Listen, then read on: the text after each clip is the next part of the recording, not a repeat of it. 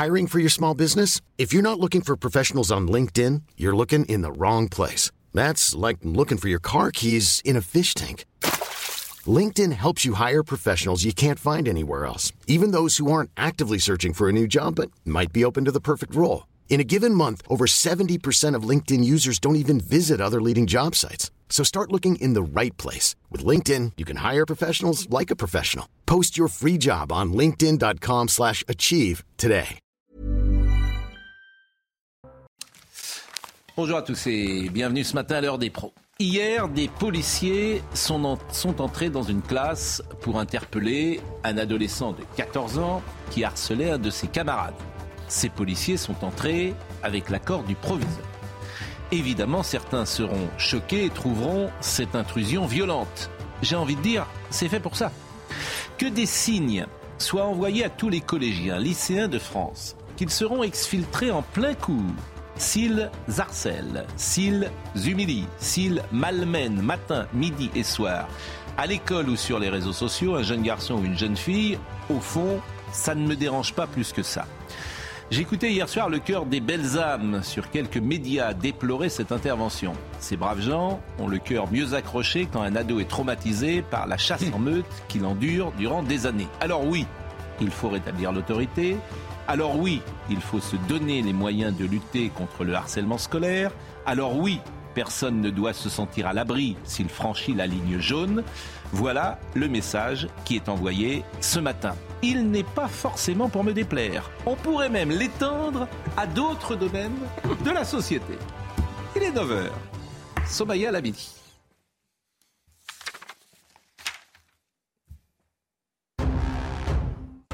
Une semaine compliquée, mais nous sommes prêts, reconnaît le préfet de Paris, Laurent Nunez. Entre la visite du roi Charles III, la Coupe du Monde de rugby ou encore le déplacement du pape, les forces de l'ordre sont sur le qui-vive. 8000 policiers et gendarmes sont déployés pour assurer la sécurité de tous ces événements. Euh, premier temps fort de la semaine aujourd'hui avec l'arrivée du roi d'Angleterre dès 14h à l'aéroport d'Orly.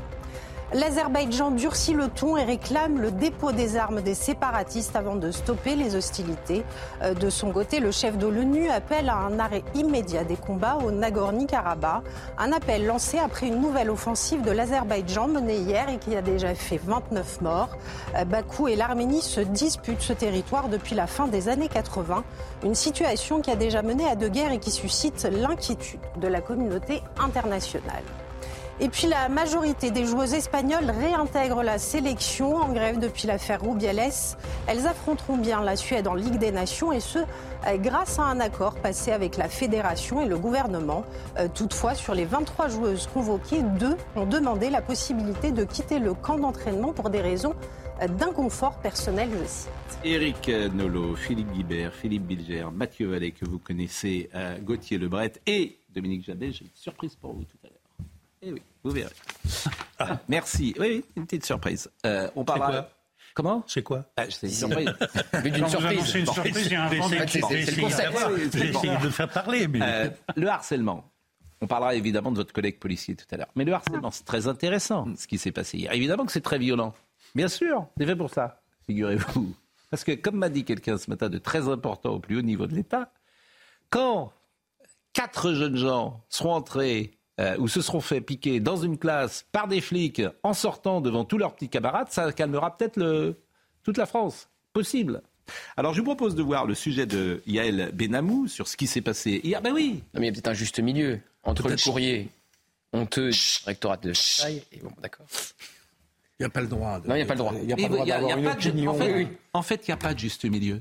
C'est bien le problème. Il n'y en a pas. On n'y arrive jamais. On y arrive, ça n'existe pas. C'est une lubie. De- de- C'est-à-dire qu'il faut vrai. des signes. Il n'y en a pas de juste milieu. Et à force d'avoir cette politique du juste milieu depuis 40 ans, on en est là. Un gauchiste. Vous quel est- Voilà. Mais on peut, Et le- on j'écoutais hier, quand même. il y avait un débat surréaliste. Par rapport à qui? Je comprends que certains soient perdus sur certains médias. Il y a eu un débat surréaliste de gens complètement déconnectés de la société. Complètement déconnectés. Parce que les gens qui nous écoutent, ils disent Bah oui, en fait, ils ont raison. Ah, je suis pas sûr. Les parents d'élèves, je suis pas sûr. Ah non. Ah, je sais Alors, pas sûr. On débat, Ah, on suis débat. Euh, je vous propose de voir le sujet on et je vous donne le Ah, débat. Je vous donne le débat. Je vous donne la débattait. Écoutons le sujet de Yael on- Benamou on- d'abord. C'est pas possible. Écoutons. On ne peut pas débattre. Menotte au poignet, l'adolescent de 14 ans est sorti de sa classe escorté par des policiers. l'arrête pour harcèlement et menaces de mort. Et euh, donc après, on l'a entendu hein, crier dans les couloirs. On a été euh, ils sont tous choqués. Il y en a qui rigolaient, il y en a qui savaient pas trop comment réagir. Chacun avait sa réaction par rapport aux événements. L'affaire débute lundi, quand le père de la victime dépose une main courante au commissariat pour harcèlement. Sa fille aurait reçu des menaces de mort sur Instagram. Une interpellation en pleine salle de classe dénoncée par les représentants des parents d'élèves. Ce qui a choqué deux gamins, c'était la force des policiers. Cinq dans une classe, sincèrement, c'est choquant. Déjà, quand on voit un policier avec euh, sa tenue et tout, ça, ça, choque. Alors, cinq pour embarquer un gamin de 14 ans, je pense qu'ils auraient pu faire autrement. Les, forces de police, je les remercie pour tous les travaux, leur intervention, sauf que c'est pas une cité, c'est un établissement scolaire. Je trouve particulièrement choquant que des enfants euh, dans l'établissement, puisqu'on on les confie à l'éducation nationale, euh, soient interpellés par la police. Je ne sais pas si, si c'est une procédure habituelle, mais peut-être qu'il faudrait trouver d'autres solutions. Le collégien a reconnu les faits. Il a été déféré devant un magistrat du parquet. Voilà un bon débat sur lequel tout le monde a un avis. Donc on va faire un tour de table et on va pas s'interrompre. On commence par qui? Philippe Bilger. Euh, moi, je considère qu'aussi peu délicate qu'a été l'intervention, on n'a pas le choix. C'est-à-dire que pour arriver un jour à un juste milieu, il faut accepter d'aller jusqu'à l'extrême d'une répression. Et donc, j'approuve, et ces parents d'élèves sont les mêmes qui dénoncent en général l'inaction de la police. Écoutez, on voit bien que ce qui s'est passé est une réponse à un fait divers récent. Et ce que je me demande sont deux choses, c'est simple. Est-ce que c'est un exemple? Est-ce que c'est une politique? Et la deuxième question, si c'est une politique, est-ce qu'elle va donner des résultats? Ça me paraît la seule chose, la chose la plus importante, si vous voulez. Mathieu Vallet, le policier que vous êtes? Moi, ça ne me choque pas. Ce qui me choque, c'est ces harceleurs qui poussent au suicide ou à la mort euh, ces enfants dont on a encore entendu récemment parler avec ce petit Nicolas et ce drame absolu d'éducation nationale. Moi, je crois beaucoup en la force de l'exemple. Dans notre société, on n'a pas assez des cas exemplaires. Moi, je redis que si on interviewait ses parents, si jamais cet enfant harcelé, cette victime avait été poussé au suicide ou était décédé, on aurait fouillé son Instagram ou ses réseaux sociaux, on aurait dit, bah, vous voyez, il y a une plainte qui a été déposée, il y a des signalements qui ont été faits, personne n'a bougé, ni l'éducation nationale, ni la police. Là, il y a une réponse rapide des policiers, il y a une enquête qui a été menée, les fonds ont été reconnus. Par contre, la justice des mineurs, vous l'avez vu, il va devoir réparer la victime. Moi, j'estime qu'il faut avoir des interpellations exemplaires et des justices exemplaires. La parole est à la gauche. Et à Ça doit, l'angélisme. ça doit être moi. La parole est à l'angélisme. Je n'ai pas compris ce qui empêchait la policier d'interpeller ses enfants à la sortie du collège. Mais rien. On veut Mais les je ne vois pas dans la classe. Je, je- je ne Non, vois mais pas l'intérêt. Oui, mais je, je termine juste parce que j'ai juste commencé. Euh, pas que faux, c'est pas faux, hein. C'est un débat. Vous avez Vous dit. voulez terminer Oui, donc, euh, Une prétention non, un mais peu il faut, abusive. euh, on voit tout de suite que la gauche est un peu. euh, Enfin, bon. La parole est à l'angélisme. Et donc, et donc, je ne vois pas, je trouve ça malsain d'aller, euh, de faire entrer des policiers dans un cours. On va chercher les gamins à la sortie du collège, et c'est parfait. Sauf que personne ne le sait. Sauf que. euh, Bah, les, les gamins vont le savoir, leurs parents Non, vont le savoir, non, tous les parents d'élèves, tous les parents d'élèves et tous les élèves du collège vont le mais savoir. c'est pas du tout la même chose. Parce Et que là, on ne fait créez- pas entrer un policier dans un cours. Et- Moi, je suis Ah bon désolé, c'est Mais- pas, euh, Ah c'est bon pas sa place. Mais, mais, mais c'est pas non plus sa place d'harceler un autre. En fait, c- c'est toujours les mêmes conversations. Non. C'est un traumatisme pour les autres, mais c'est fait pour ça. Mais oui, mais moi, je veux pas de traumatisme. Je veux Non, vous voulez que les enfants soient harcelés, vous Oh, oh, vous dites n'importe- non. vous dites n'importe quoi. Ah, mais- Excusez-moi, Non, mais vous- non. Vous Mais- dites n'importe quoi. Mais parce que l'autre aussi. Je vous dis juste que je voudrais qu'il soit interpellé à la sortie Mais du collège. Mais c'est moins efficace. Mais c'est une interpellation, Mais c'est-à-dire que les gamins vont être mais envoyés, c'est moins efficace. vont être envoyés au commissariat. C'est pas moins- efficace. Mais vous n'en savez rien.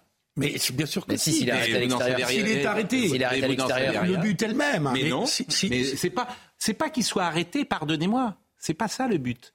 C'est pas, vous avez rien compris. mais si, C'est le traumatisme dans la classe. Mais moi, je ne veux pas de Eh traumatisme ben, vous en dans voulez- la eh ben, classe. donc vous- ben, eh, eh, Je ne veux pas de traumatisme la dans la classe. C'est la phrase de Bossuet. Mais Vous n'y non, arriverez pas. Mais vous ne créez pas de traumatisme à des. Je l'ai connu plus éloquent. Il était, il était contre l'interpellation des collégiens dans la classe. Bossuet. Oui. Il était, moi je sais, j'ai bien lu Bossuet. Non, mais.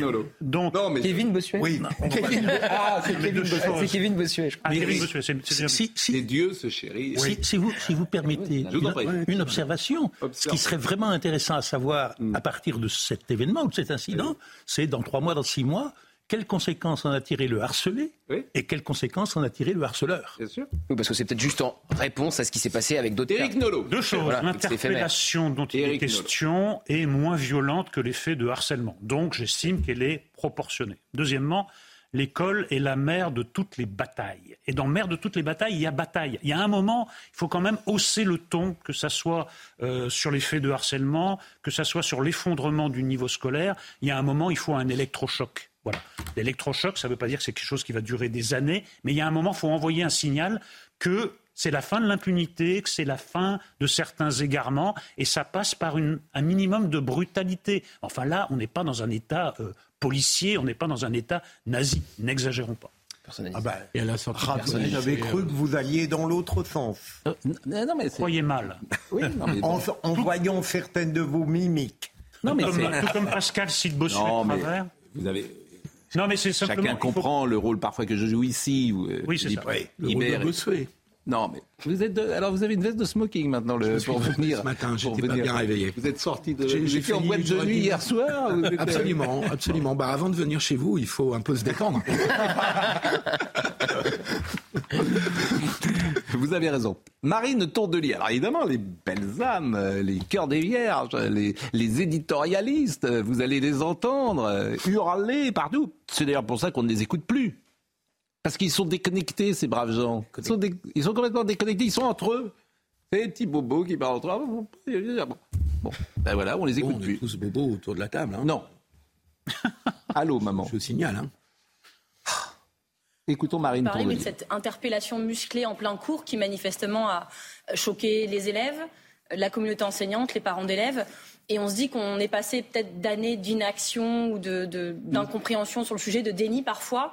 Et là, tout d'un coup, on est dans Walker Texas Ranger. Quoi. Donc il y a une, une disproportion euh, trop Bah, je pense qu'on ne peut pas laisser la communauté enseignante seule sur le sujet. On voit bien qu'ils sont assez démunis, mais on ne peut pas non plus laisser la police seule sur le sujet. C'est pas qu'un sujet de, Mm. de, de police et de justice. Et donc, euh, ce que proposent les écologistes, c'est de mettre en place des médiateurs scolaires qui seraient là justement pour avoir ce rôle dans chaque école, ne pas laisser évidemment les victimes de harcèlement Mm. euh, seules et leurs parents, euh, ne pas laisser les professeurs seuls qui, en plus on sait, sont pas assez par classe, sont un peu démunis aussi. En tout cas, voilà un bon sujet sur lequel tout le monde Vous a êtes un très injuste. Elle a prononcé le mot d'inaction. Oui, oui, non. Elle a dit après des années d'inaction. Moi, je guette le moindre signe de vie dans l'encéphalogramme plat des, Mais et là de, où et de-. Et de déni. Et de Mais là où vous aviez raison, Pascal, Souvent, On, on a du mal à aller vers une politique du Souvent. juste milieu, Oui. précisément, Oui, bien sûr. parce qu'on n'est pas encore allé vers l'extrême. Alors, regardez par exemple. La modération J'aime bien quand la presse mainstream euh, parle des sujets dont on parle ici depuis euh, deux ans quasiment. Bon. Et je vous ai souvent parlé du refus d'obtempérer. Le Parisien, qui est. euh, c'est très intéressant quand la presse, entre guillemets, mainstream arrive sur ces sujets-là. Le Parisien ce matin, le fléau des refus d'obtempérer. Allez, les dents Oui, oui, effectivement. Le fléau des refus d'obtempérer. C'est à la une du Parisien. C'est très intéressant parce que ça nous ramène. Ça nous ramène à ce que je dis ici. Refus d'obtempérer, il faut changer la loi, bien évidemment. Il faut euh, que celui qui est en situation de refus d'obtempérer sache qu'il risque beaucoup plus que ce qu'il risque aujourd'hui. Ça, j'en suis convaincu. Et c'est une campagne de sensibilisation à mener euh, dans la rue auprès de tous ceux qui disent quand un fl- flic ou un policier vous arrête, ben, vous obtempérez. Je voudrais que vous nous donniez des nouvelles de ce policier que j'ai trouvé absolument admirable, dont personne évidemment euh, n'a parlé, qui a poursuivi justement un jeune homme qui euh, faisait un refus d'obtempérer sur son scooter. Euh, le conducteur était tombé de son scooter. Le policier l'a coursé à pied dans le climat qu'on connaît aujourd'hui et il est tombé dans une embuscade et il s'est fait massacrer par une quinzaine de jeunes. Donc je voudrais qu'on voit la photo parce qu'il nous autorise, ce policier, à montrer cette photo. Vous l'avez eu plusieurs fois euh, au téléphone. Personne ne parle de ce policier quasiment en France. C'est un héros pour moi. Il devrait être décoré, cet homme-là. J'espère qu'il sera décoré d'ailleurs. Oui, vous avez raison, Pascal Pro. Euh, J'ai eu l'occasion de venir sur vos plateaux quand malheureusement on a des policiers qui sont décédés pour protéger les Français. Et je pense que ce policier devrait être montré en exemple dans les écoles de police. Pourquoi? Parce que dès sa sortie d'école, il a travaillé à Épinay-sur-Seine. Comme il dérangeait les dealers, puisque les dealers menaient une vie d'enfer aux habitants avec ses collègues d'Épinay, il pilonnait les points de deal. En réponse, les dealers ont affiché sa photo et celle de sa famille dans l'immeuble. Il a dû partir du commissariat.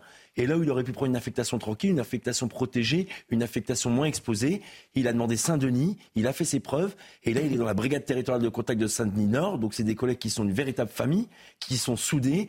Et samedi soir à Stein, il a voulu interpeller un auteur de refus d'obtempérer, un mineur qui était casqué avec une plaque d'immatriculation, comme quoi il y en a qui font un véritable jeu de sport national. Et en arrivant à la cité du Clos Saint-Lazare, qui est une cité très difficile que les policiers ne lâchent pas, et eh ben son visage, c'est le symbole des policiers qui n'abandonnent pas les cités. Quand j'entends qu'on nous demande où est la police, que fait la police dans ces quartiers, à Nîmes, à Marseille, à Paris, en banlieue parisienne, ils ne lâchent rien jusqu'au prix de leur vie, avec des stigmates qui va garder un long moment. Et hier, quand je l'ai au téléphone, la première chose qu'il m'a dit, c'est qu'il voulait retenir sur le terrain. Il a arrêté jusqu'au 8 octobre. Et la seule chose qui le passionne, c'est de protéger les gens. Conséquences, euh, n'y aura pas peut-être des Alors, il a psychologiques, j'imagine. Tout à fait. Il a le nez fracturé, il a des douleurs aux côtes, des douleurs aux mains, des hématomes au visage. Mm. On ne peut pas montrer l'entièreté du visage parce que sa photo avait déjà été affichée dans le d'immeuble. Mais il a voulu quand même montrer aux Français que les policiers ne lâchaient rien. Il y a eu des interpellations? Il y en a cinq, interpellations. Alors les policiers. Ces gens-là, ils sont où aujourd'hui? Ils sont en prison? Ils sont dehors.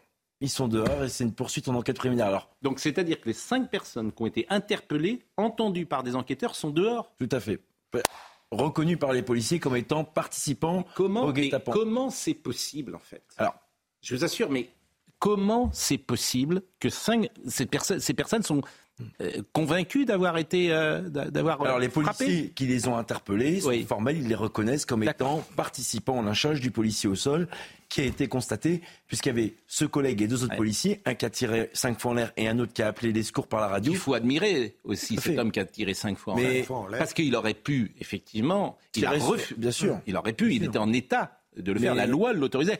C'est admirable le sang-froid parce qu'elle ce qu'on demande on ne demande pas l'aumône, les policiers. Non, mais Il y a une mesure qu'on réclame à Éric Dupont-Moretti, le ministre de la Justice, c'est ces peines minimales. Alors, il ne veut pas de peine planchée pour les multirécidivistes, qui dit que ça ne fonctionne pas, alors que quand Sarkozy les a mis en place, ça Mais c'est ce qu'on vous dit, c'est qu'avec des peines minimales, l'adage doit être simple. Les policiers de France, et c'est une majorité de tous les syndicats de police qui le disent, qui représentent légitimement leurs collègues, c'est tu touches à un policier, le soir même tu dors en prison. Mais bien sûr, c'est tellement évident, mais on va y venir d'ailleurs. J'imagine que si les juges les ont relâchés, c'est parce qu'ils estimaient qu'il y avait assez de preuves. On a les sinon, ils sinon, ah, c'est pas les juges. Ce ne sont pas les juges, c'est le parquet. Hmm. D'accord. On a les enquêteurs de la sûreté territoriale. J'en sais rien, je connais pas le dossier. On a les... alors n'en parlez pas. On a les enquêteurs ah, de la sûreté territoriale de Seine-Saint-Denis qui enquêtent. On a les cinq personnes qui ne sont pas complètement mises hors de cause, mais effectivement, l'image de voir ces cinq personnes ressortir pour les collègues. Philippe et Mais euh, ce qu'évoque Mathieu Vallée est très juste. C'est l'éternel problème lorsqu'il y a des violences de groupe qu'on en identifie cinq, eh bien, probablement le parquet considère que la preuve est insuffisante parce qu'on a une législation qui n'est pas adaptée aux violences collectives. Et, on l'a dit. Et deuxième élément, j'en profite parce tout le monde est co-responsable. On l'a dit dix fois. Puisque j'ai la parole, ça tombe bien. non, non, non, mais je, ne vous fais pas l'ombre d'un reproche en l'occurrence. Euh, il ne suffit pas de parler du fléau des refus d'obtempérer, il faut indiquer que malgré ce fléau, l'action de la police est remarquable. Il y a très peu de tragédies et la police maîtrise complètement la force légitime qu'elle a, dont elle a le droit d'user. On oublie souvent de le dire. Et on l'a dit. J'ai été frappé en lisant l'enquête du Parisien ce matin par un fait, c'est que le refus d'obtempérer est le fait de certaines gens.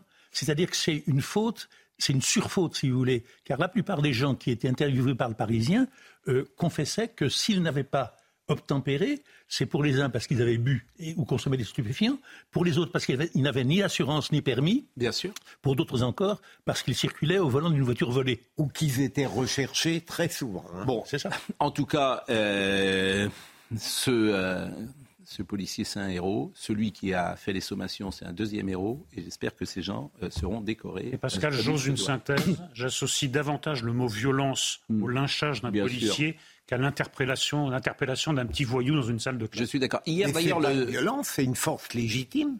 Exactement, vous avez parfaitement raison. Hier, euh, d'ailleurs, le ministre euh, Darmanin qui, qui décore hein, beaucoup justement les mm. policiers parce qu'il est très proche effectivement des policiers. Vous étiez à une cérémonie, je crois, hier de décoration? Oui, euh, depuis euh, les émeutes, on a une série de policiers et de gendarmes qui sont décorés pour leur engagement héroïque durant ces émeutes. C'est vrai que, vu le procédé policier qui a été mené tout l'été avec les affaires de Marseille, on aurait presque à croire que le problème c'était les policiers et pas les émeutiers. Et on peut rendre grâce à ces 900 policiers pompiers gendarmes blessés durant cette semaine d'émeutes que le pays a connue. Moi, j'avais connu celle de 2005 Mm. et euh, celle de 2023 n'avait aucune mesure puisque c'était ultra violent ultra fort et on est passé d'une logique de dégradation à des pillages et des pillages à des attaques en règle de commissariat, de palais de justice et d'école.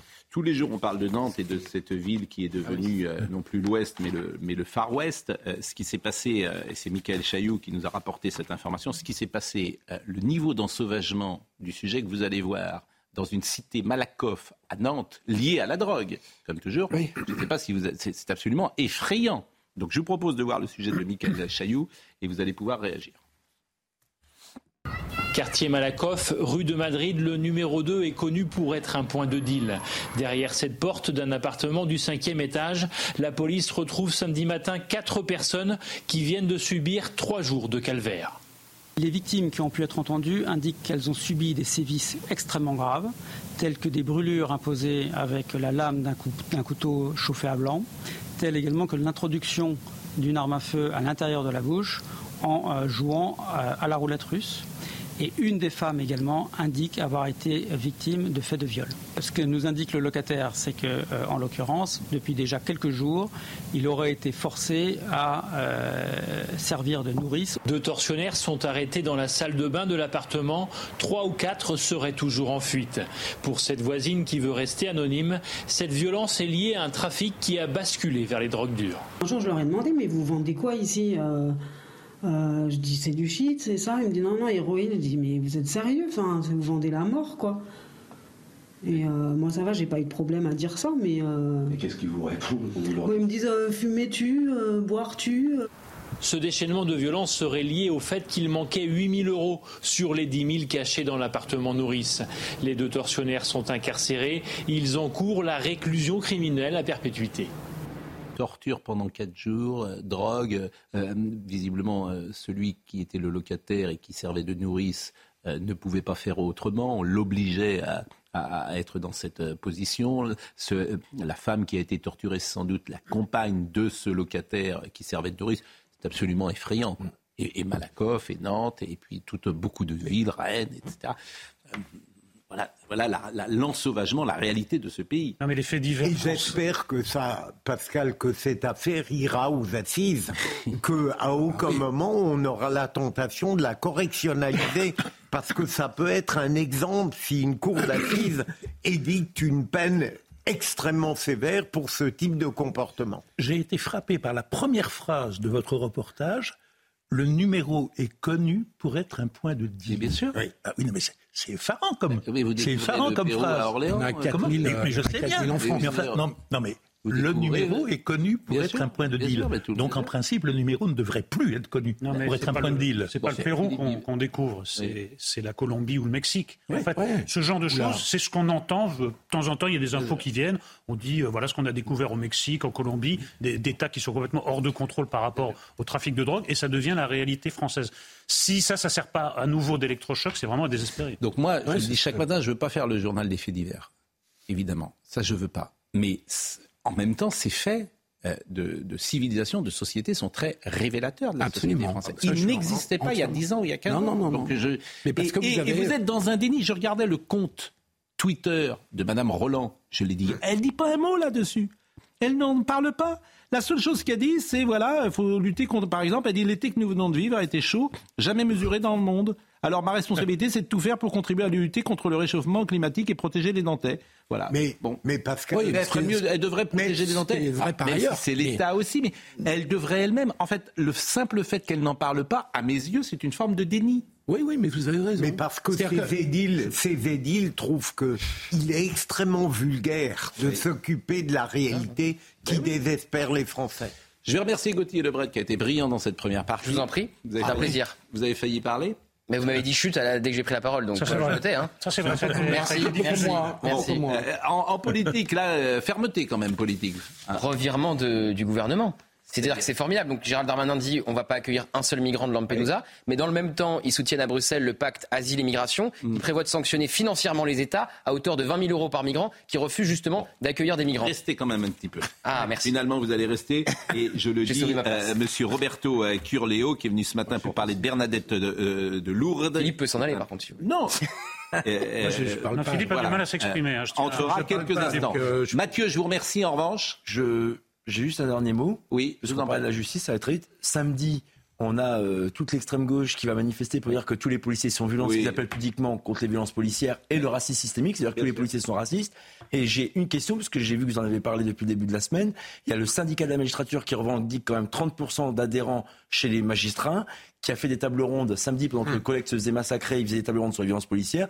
Et samedi, ils ont annoncé leur participation. Alors est-ce que ce syndicat est du côté des voyous ou du côté des policiers? Parce qu'à chaque fois qu'il faut mettre sur la tête des policiers ou qu'il faut nous taper dessus, ils sont présents. On a besoin des juges pour protéger les Français et de surcroît les policiers. Par contre, des magistrats qui sont politisés et qui font de la police un combat idéologique, je trouve que c'est dangereux pour notre démocratie. Eh bien, j'entends ce que vous dites et je pense que beaucoup de gens partagent euh, cette analyse. On va recevoir M. Decker parce que, euh, même Monsieur bonsoir, la reine d'Angleterre, le roi, plus exactement, sera présent dans quelques instants. Ben oui, c'est pas possible. Ça Mais intéresse nous beaucoup fait de Français. rêver. Ça intéresse roi. beaucoup de Non, mais je me demande qui sait euh, qui vous imitez. Combien de gens qui vous Ah, regardent et savent qui vous imitent Non, parce que- je crois- Non, non, il doit y avoir une fracture Non, parce que- générationnelle. oui. La pause, à tout de suite, et on revient avec Léon Zitron. Bertrand Decker, c'est avec nous, chroniqueur royal. Bonjour, oui. Je vous ai invité parce que les Français se moquent complètement, paraît-il, de la présence de Charles III. Ici, 80% des gens, paraît-il, interrogés et disent euh, ils s'en foutent.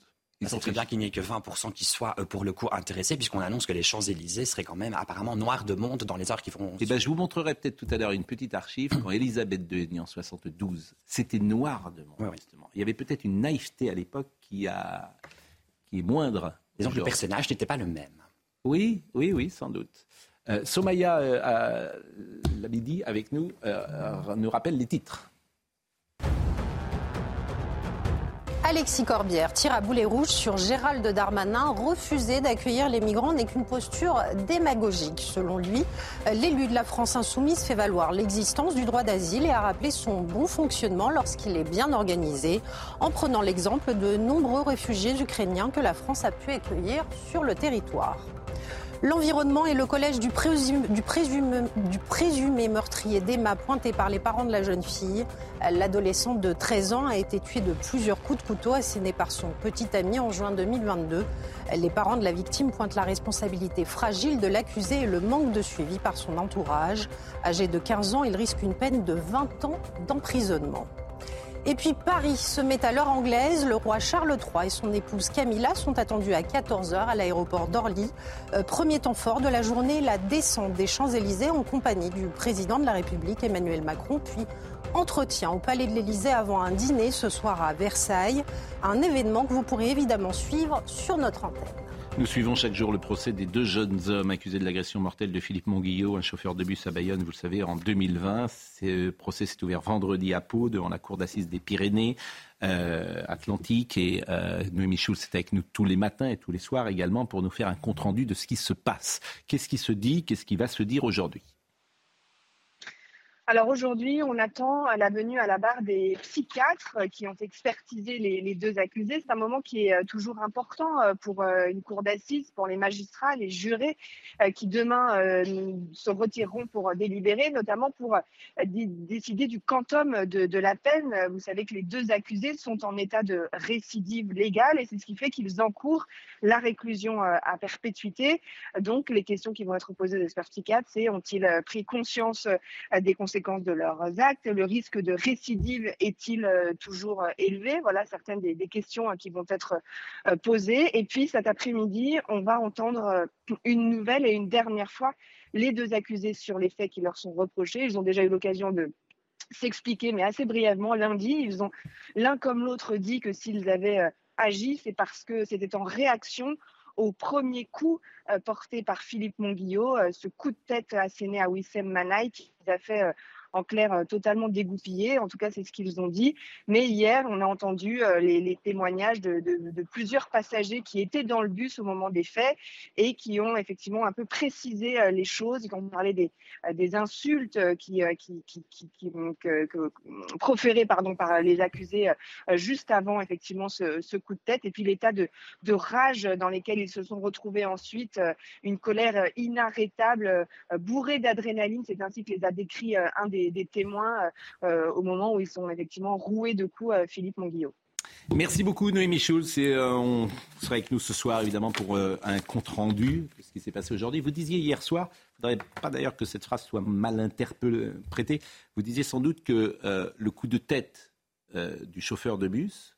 on en parlera lors du délibéré, évidemment. vous disiez, et que ça pourrait influencer oui, ou en tout cas, c'est quelque chose qui sera pris en compte par les jurés pour l'appréciation de la peine, puisque les deux euh, accusés euh, risquent la réclusion criminelle à perpétuité. Je ne sais pas du tout ce que va requérir l'avocat général, mais le coup de tête de la victime, de cette malheureuse victime, va être intégré dans un règlement collectif. Je ne sais pas les conclusions qu'ils en tireront.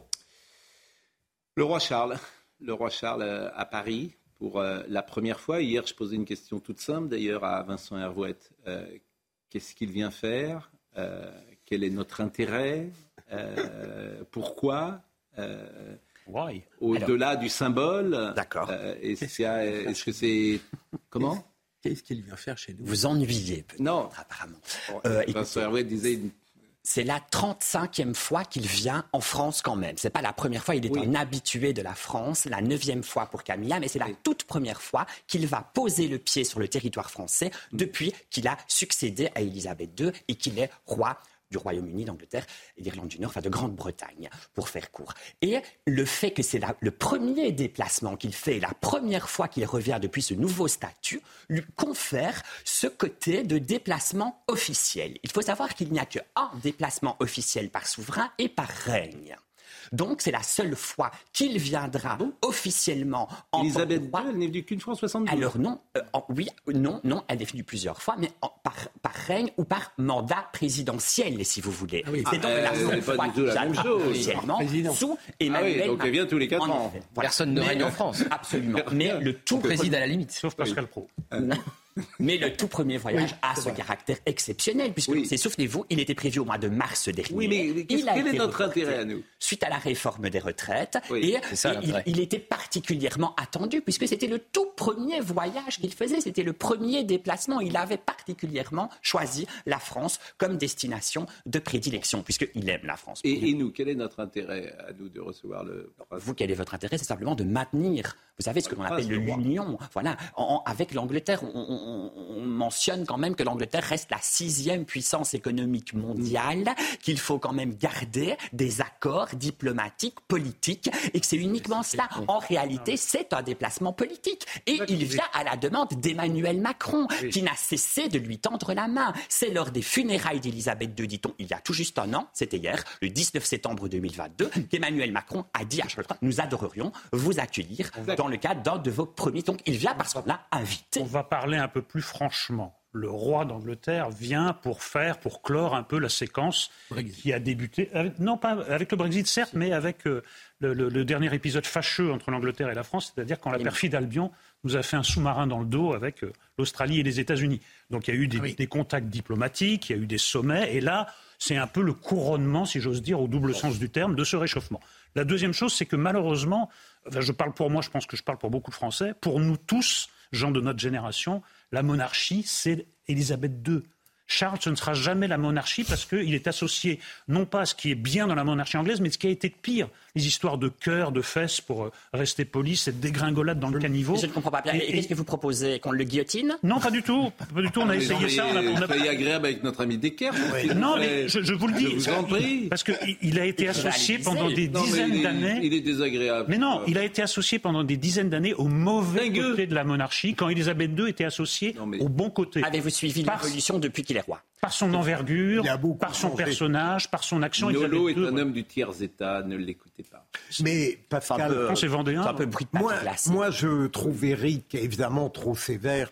Euh, Charles III euh, s'est un peu bonifié et il ne faut pas exagérer le mauvais rôle qu'il a eu à l'époque. Hein. On pourrait en dire beaucoup sur le mythe de Diana et tout cela. Moi, je trouve, imagine le mythe de Diana. Le mythe de Diana. Le mythe de Diana. Bah, bien sûr. S'il vous plaît. Je trouve que c'est une icône qui est sublimée par sa mort, mais franchement. Qu'est-ce que vous en savez? je, mais elle, est morte, elle est morte. Oui, ça fait plus de 5 ans quand même. On mais Philippe Bilger est un fan de Camilla. Nous, avons, mais, nous avons le droit d'avoir une opinion sur les personnalités qui se sont montrées dans la lumière. Imaginez, euh, ça pourrait m'arriver même à votre sujet. J'ai le droit. Et deuxième élément, imaginons même que le voyage n'ait pas d'intérêt politique eh bien, ça nous mettrait un peu d'air pur et de gratuité. C'est M. Dekers qui est là pour parler de Charles. Ben ça change un peu, en tout cas, cette actualité-là. Il faut le reconnaître. tous les autres sujets sont étouffants. Excusez-moi. Mais je suis d'accord. Je ne suis pas le seul à le dire. C'est une petite parenthèse, en effet, diplomatique, politique, mais aussi fastueuse et protocolaire. Il est vrai, qui permet. On va avoir une polémique sur Versailles demain. Le marbre, le marbre, le programme. Le... Non, s'il vous plaît. Le programme. Mais oui, mais c'est lui qui est là pour ça. Le programme. Il devait arriver en trappe, pas du tout dit que la gare du Nord est un quartier insécurisable. Tout ah bon Les équipes de Buckingham Palace ont préféré qu'ils arrivent en avion. Ils arriveront à l'aéroport d'Orly et ah ils vont se rendre donc la première étape. Bah, C'était très difficile de sécuriser la gare du Nord en tout cas. Oui, il y a un problème Il y a un problème d'insécurité gare du Nord. Dominique Jamais veut dire un mot. Bah oui. On, verra, bien si euh, les Champs-Élysées sont noirs de monde. Oui. Et l'observation que je voulais faire, c'est la suivante. Elle est simple, mais elle est vraie il y a une malédiction des Windsor qui est leur longévité. C'est-à-dire que si le roi Charles III était venu il y a 30 ans avec la reine Diana, il n'y aurait pas eu assez de place sur les Champs-Élysées. Ce roi vient d'accéder au trône à 75 ans, il fait un peu moins rêver, et sa femme, qui a l'air d'une reine-mère, elle fait un peu moins. Ah oui, mais là où vous non, non, c'est pas vrai. Non, vous allez nous fâcher avec avec l'Angleterre. S'il vous plaît. Alors, attendez. Alors, alors, bravo. Non, non. Alors, alors, Monsieur Dekers, pardonnez-moi. Franchement, c'est cette longévité justement. Dominique, la longévité, franchement, voilà. Justement. Oui, mais bon, dans une ère où tout, où tout zappe, où tout bouge, oui. c'est justement cette longévité qui permet aux Anglais de se dire qu'ils ont en quelque sorte la figure d'un port dans la tempête. Et, d'autre part, si, vous me permettez de m'aventurer sur un sujet, sur un terrain moins dangereux. Oui. Hein bon, il y a à l'heure actuelle un décalage entre le roi d'Angleterre et le président de la Ve République. Oui. Ah, bah, y a ah bon, d'accord. Oh, bon, moi je dis plus rien. Mais non, mais ah, dites des choses. Euh, bah, oui, évidemment. Ça, ça, avait, ça avait une allure très différente quand le personnage folklorique qui représentait la République française, recevait le personnage folklorique qui représentait la monarchie britannique. Sous la quatrième République, alors. Sous la quatrième. Sous la quatrième. Ah, oui. le, président de la République, le président de la République et le roi d'Angleterre ne font pas le même métier à l'heure actuelle. Bon, alors, je vais vous montrer une petite archive que j'adore. J'aime bien les archives. Elisabeth. Non, moi, Elisabeth. J'observe l'émission. Non, euh, vous observez l'émission. Euh, vous allez entendre la voix de Léon Zitrone euh, lorsque la reine d'Angleterre arrive. C'est un reportage de 7 minutes. Gauthier, pas vous, pas ça, pas après tout ce que vous avez fait. Euh, un reportage de 7 minutes dans le 20h de l'époque d'antenne. Je ne sais même pas si c'était Antenne 2, je pense que c'était encore le RTF. C'était 72. 72. René Gauthier. Euh, oh non, pardon, Pompidou. Oui, René Gauthier, non, c'était Georges Pompidou quand même. Et vous allez voir, dans la SM qui existe toujours, qui est dans le garage de l'Élysée, j'ai été vérifié. La SM. Vous voyez Léon Zitrone qui raconte la première journée d'Elisabeth Madame, Monsieur, bonsoir. Oh Midi 30, Orly. Voici en manteau marron Sa Majesté Élisabeth II, reine par la grâce de Dieu du Royaume-Uni, chef du Commonwealth, défenseur de la foi, suivi du prince Philippe, en par-dessus beige. Elle est accueillie à la coupée par le président de la République et par Madame Pompidou en manteau abricot. Honneur par le 76e héri, les hymnes. Voici le God Save the Queen.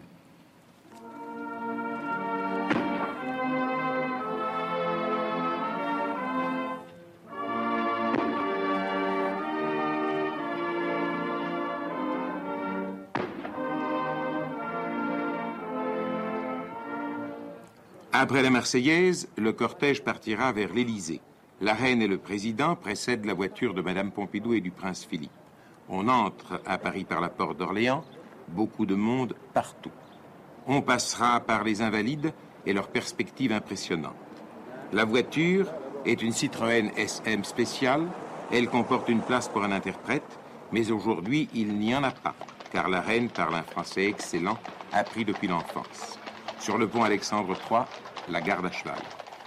Voici donc la reine dans la capitale de la France. Ici vinrent, avant elle, Victoria, Édouard VII, Georges V et son père Georges VI. Elle aussi vint. en 1957. En passant avenue Winston Churchill, la reine et nous tous, nous rendons l'hommage du souvenir au vieux lion, sans lequel l'Angleterre n'aurait pas résisté, sans lequel la France ne serait pas un pays libre. Derrière la grille du coq, les pelouses de l'Élysée ont-elles exactement le vert des pelouses anglaises? Je crois que oui. Madame, il me paraît presque superflu de vous exprimer le respect, l'honneur et le plaisir que ressent le peuple français à accueillir Votre Majesté, ainsi que Son Altesse Royale, le Prince Philippe. C'est une certaine tenue quand même. Ah, hein, tout ça, les- la classe. Mais, et vous avez vu le nombre de personnes qui accueillent Et aujourd'hui, effectivement, je ne sais pas si c'est de la naïveté, je ne sais pas si on a perdu de la fraîcheur, etc. Bon. Il y avait en tout cas un vrai intérêt par rapport à Élisabeth II. Et oh, je n'aime pas que l'on compare Élisabeth II à d'autres souverains parce qu'elle était hors concours. Je suis Ah, d'accord. voilà, oui, mais là, on est en l'histoire 72 quand même. Elle est devenue une Elle est en légende. Là, on est 72. 72, c'est Elle ne règne que depuis 20 ans. Ce que, euh, pour lequel j'étais en opposition tout à l'heure, euh, c'est que c'est justement cela qui rassure les gens. C'est que vous allez voir, rien n'a changé. On va assister aux mêmes, aux mêmes scènes. C'est-à-dire qu'on va avoir la garde républicaine qui va escorter, c'est une Citroën à nouveau, à bord duquel le roi va prendre place avec le président. C'est à nouveau la reine et la première dame qui vont suivre ce véhicule. Il va y avoir le dépôt de la gerbe à l'arc de triomphe. Et c'est ce fait que la tradition, dans le fond, c'est peut-être cela qui rassure une partie, en tout cas, de la population.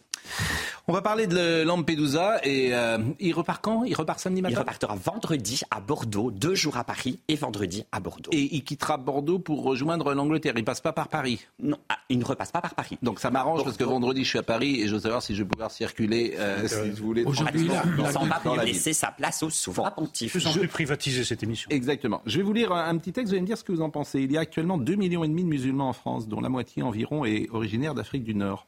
2,5 millions et demi qui disposent d'environ 20 lieux de culte, 20 mosquées réparties à travers toute la France et qui fonctionnent sans poser plus de problèmes que les églises, les temples ou les synagogues. 20 mosquées, une pour 120 000 personnes. Est-ce vraiment trop? Il faut le croire, puisque la 21e, destinée aux quelques milliers de musulmans qui vient à Romans et alentour, a été soufflée par une bombe. Mais quel droit certains entendent-ils laisser aux immigrés, en particulier à ceux algériens, tunisiens ou marocains, que nous appelons arabes, alors qu'ils ne le sont guère plus que nous?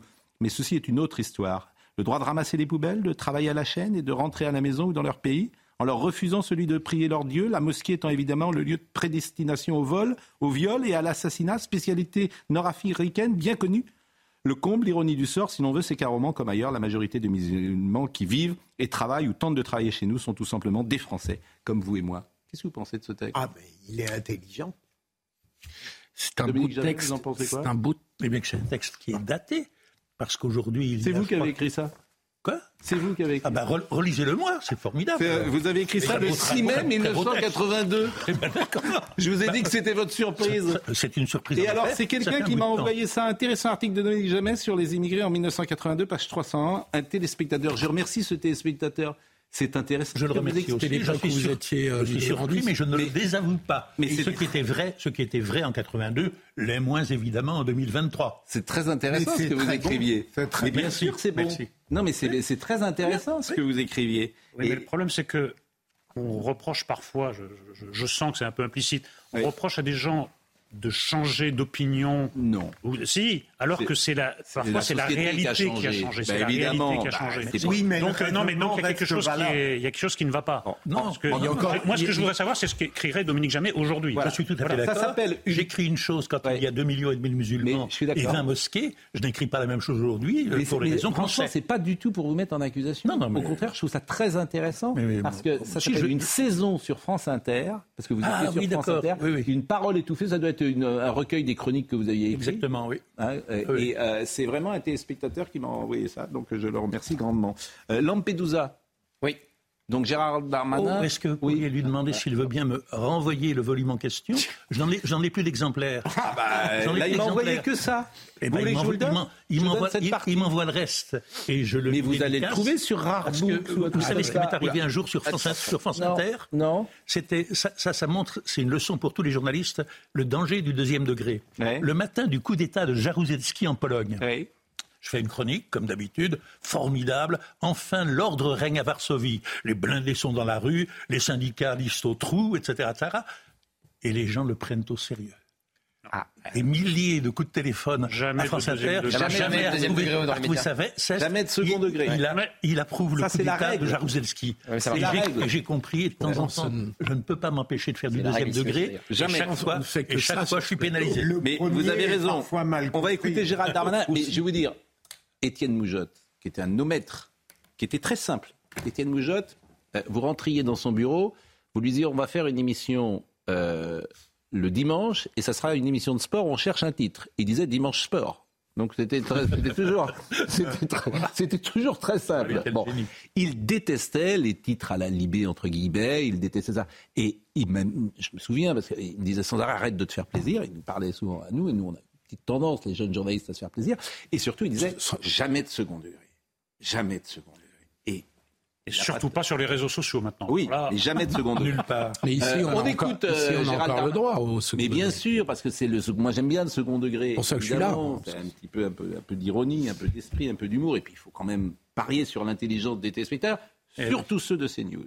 Absolument. Qui, Oui, qui Très, sont très bon. recrutés dont le QI Très bonne est, est- est mesuré plus haut. qui sont recrutés à cet effet.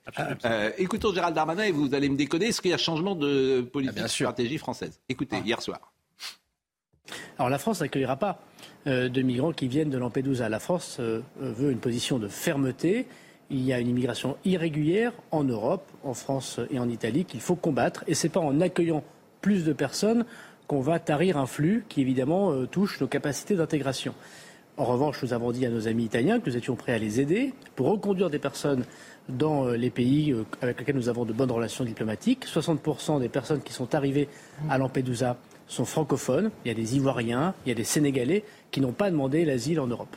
On va décoder dans une seconde, mais après la pause, ce qu'a dit euh, Gérald Darmanin. Je vais remercier évidemment Bertrand Deckers. Merci vraiment beaucoup et, et de venir régulièrement sur notre plateau. On va recevoir Roberto Curléo dans un instant, et puis on recevra à, à la fin de l'émission Daniel Rondeau qui a écrit Ma Champagne, mon pays. Allez hop, tout le monde à la Champagne.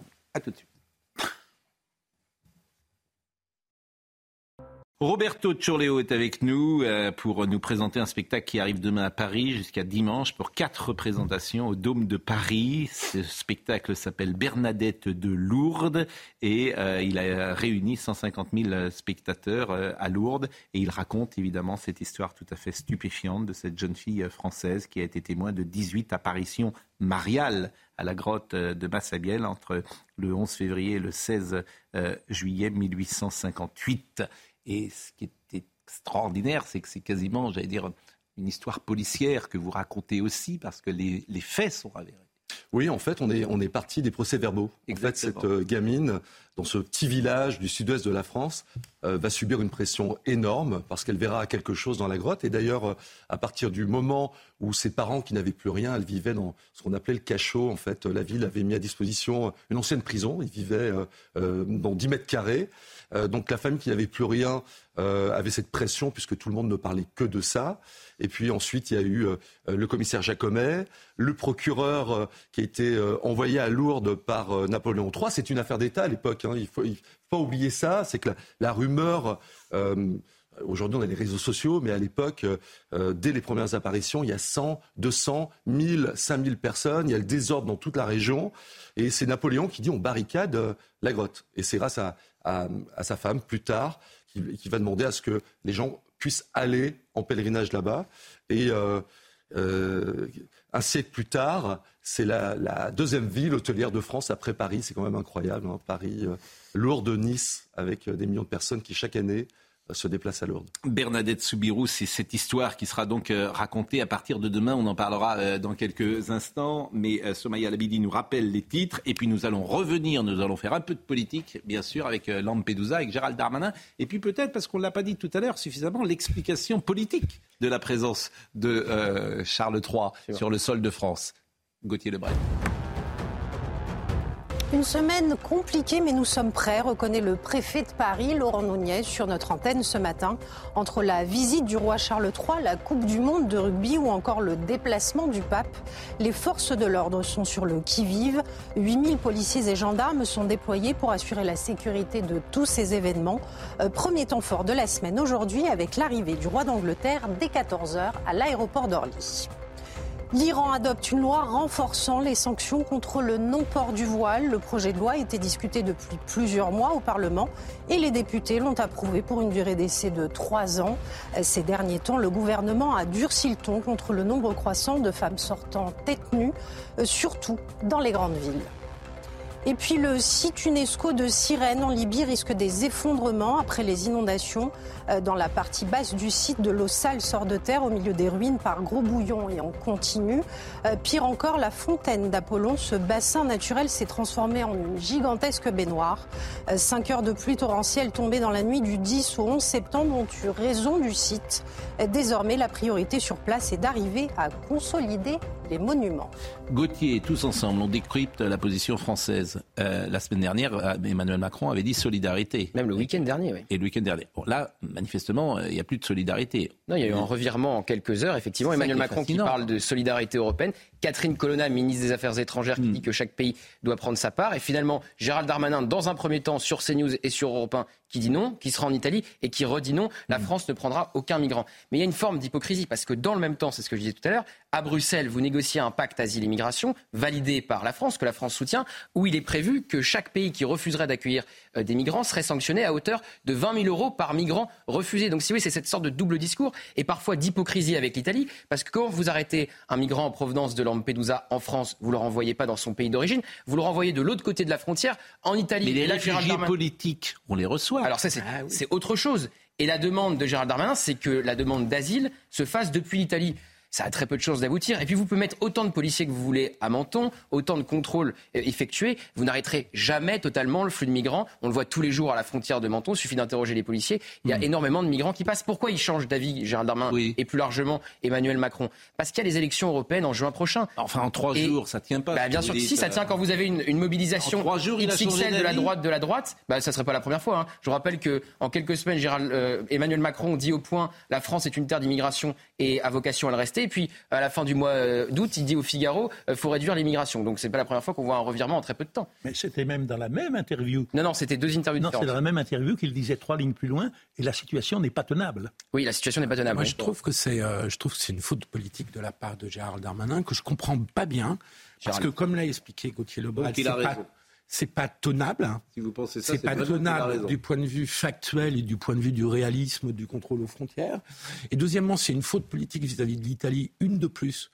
Euh, alors que tout le discours de Macron est de dire euh, ce, coordination européenne.